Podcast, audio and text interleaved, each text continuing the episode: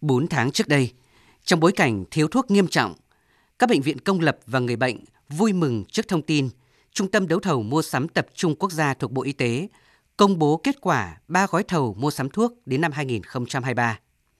Dù chậm 8 tháng so với kế hoạch, nhưng ba gói thầu tổng trị giá gần 6.300 tỷ đồng này đáp ứng được sự mong chờ, ngóng đợi của cả hệ thống cơ sở khám chữa bệnh trên toàn quốc. Vậy nhưng, niềm vui ngắn chẳng tẩy gang. Việc đấu thầu đã xong, kết quả cũng đã được công bố, nhưng tình trạng thiếu thuốc vẫn xảy ra, khiến cả thầy thuốc và bệnh nhân đều ngơ ngác.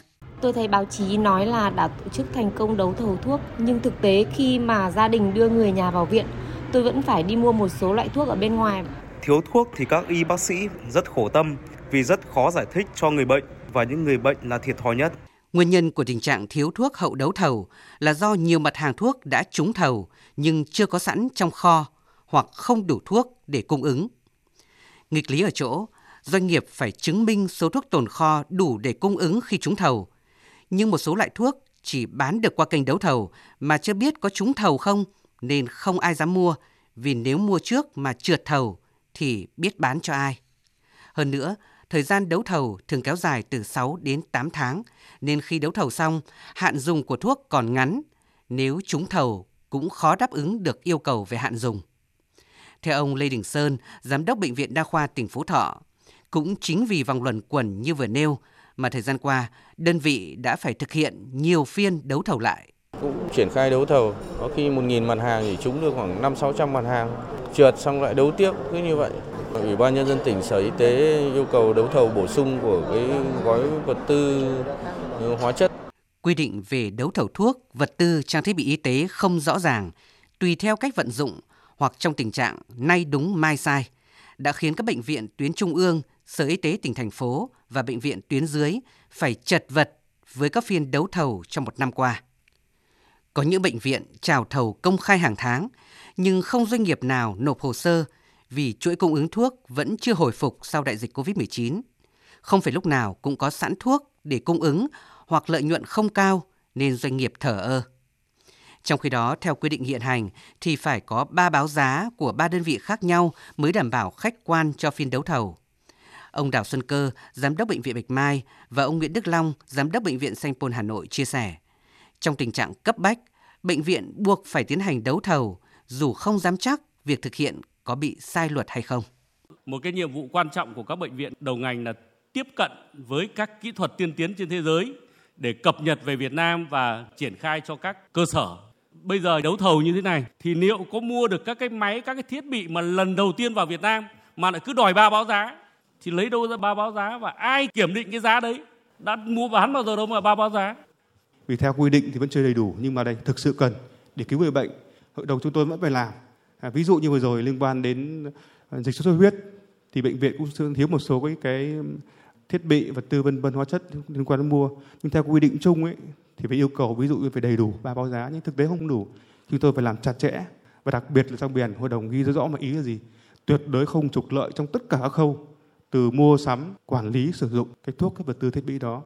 Nhìn nhận những bất cập trong hành lang pháp lý, ông Hoàng Cương, Cục Quản lý Đấu thầu Bộ Kế hoạch và Đầu tư khẳng định, những vướng mắc hiện nay chủ yếu nằm ở các nghị định của chính phủ và những văn bản dưới luật do chính Bộ Y tế và các bộ liên quan ban hành. Nghị định 98 thì vừa ban hành năm 2021, 98 và thông tư 14 15 thì đều đưa ra cái nguyên tắc là giá không vượt giá trúng thầu trong vòng 12 tháng trước đó đối với thuốc.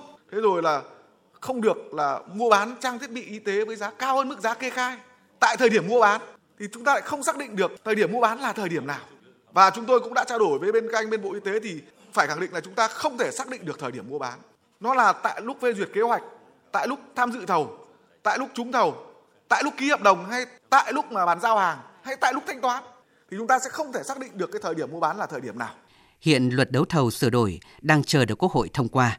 Bộ Y tế đang tham gia ban soạn thảo sửa đổi một số nghị định thông tư nhằm tháo gỡ những khó khăn trong đấu thầu thuốc, vật tư trang thiết bị y tế.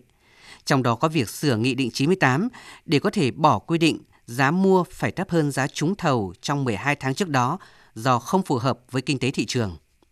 Nhưng bên cạnh đó có những quy định đang rơi vào bế tắc khi thảo luận để sửa đổi, như quy định giá trúng thầu không được cao hơn giá kê khai niêm yết hiện việc kê khai niêm yết giá là trách nhiệm của doanh nghiệp, trong khi cơ quan chức năng chưa có biện pháp nào quản lý. Cho dù có sửa đổi hành lang pháp lý thì đấu thầu cũng chỉ là phương tiện, không phải là mục đích cuối cùng. Tại nghị trường kỳ họp thứ tư Quốc hội khóa 15, bà Phạm Khánh Phong Lan, đại biểu Quốc hội thành phố Hồ Chí Minh nêu câu hỏi: Có quốc gia nào trên thế giới mà đấu thầu khốn khổ như chúng ta hay không? Những bệnh viện tư nhân thì hoạt động như thế nào? Nếu như bệnh viện được tự chủ về tài chính của mình, được quyền quyết định mua thuốc nào miễn làm sao nó đáp ứng được yêu cầu điều trị của người dân, người dân không phàn nàn và chúng ta có thể kiểm soát bằng cái hình thức là tổng mức thanh toán tính theo định suất bệnh viện mỗi năm sẽ đón bao nhiêu bệnh nhân với cơ cấu bệnh tật như thế nào thì giá trị trung bình theo thị trường sẽ là như thế nào thì bệnh viện phải được toàn quyền mua sắm. Nếu như chúng ta sợ người ta tiêu cực thì chúng ta hãy làm thí điểm và có cái sự giám sát ờ, của các cơ quan chức năng. Rõ ràng, những quy định về đấu thầu thuốc, vật tư, trang thiết bị y tế đã cho thấy những bất cập không còn phù hợp với tình hình thực tế. Dù cố gắng đưa ra những hàng rào để các cuộc đấu thầu diễn ra khách quan, nhưng nếu thuốc giá rẻ trúng thầu, nhiều khi lại đáng lo ngại hơn là việc chỉ định thầu. Thay vì quy định các biện pháp phi thị trường trong hành lang pháp lý, cần tăng cường quản lý đầu vào, cắt được đường đi lòng vòng của thuốc để giá không bị đẩy lên cao. Theo các chuyên gia, chỉ khi nào thuốc, vật tư y tế được coi là mặt hàng đặc biệt với những quy định đặc thù thì mới có thể có những biện pháp phù hợp để kiểm soát giá, chất lượng, khắc phục được triệt để tình trạng thiếu thuốc phục vụ điều trị.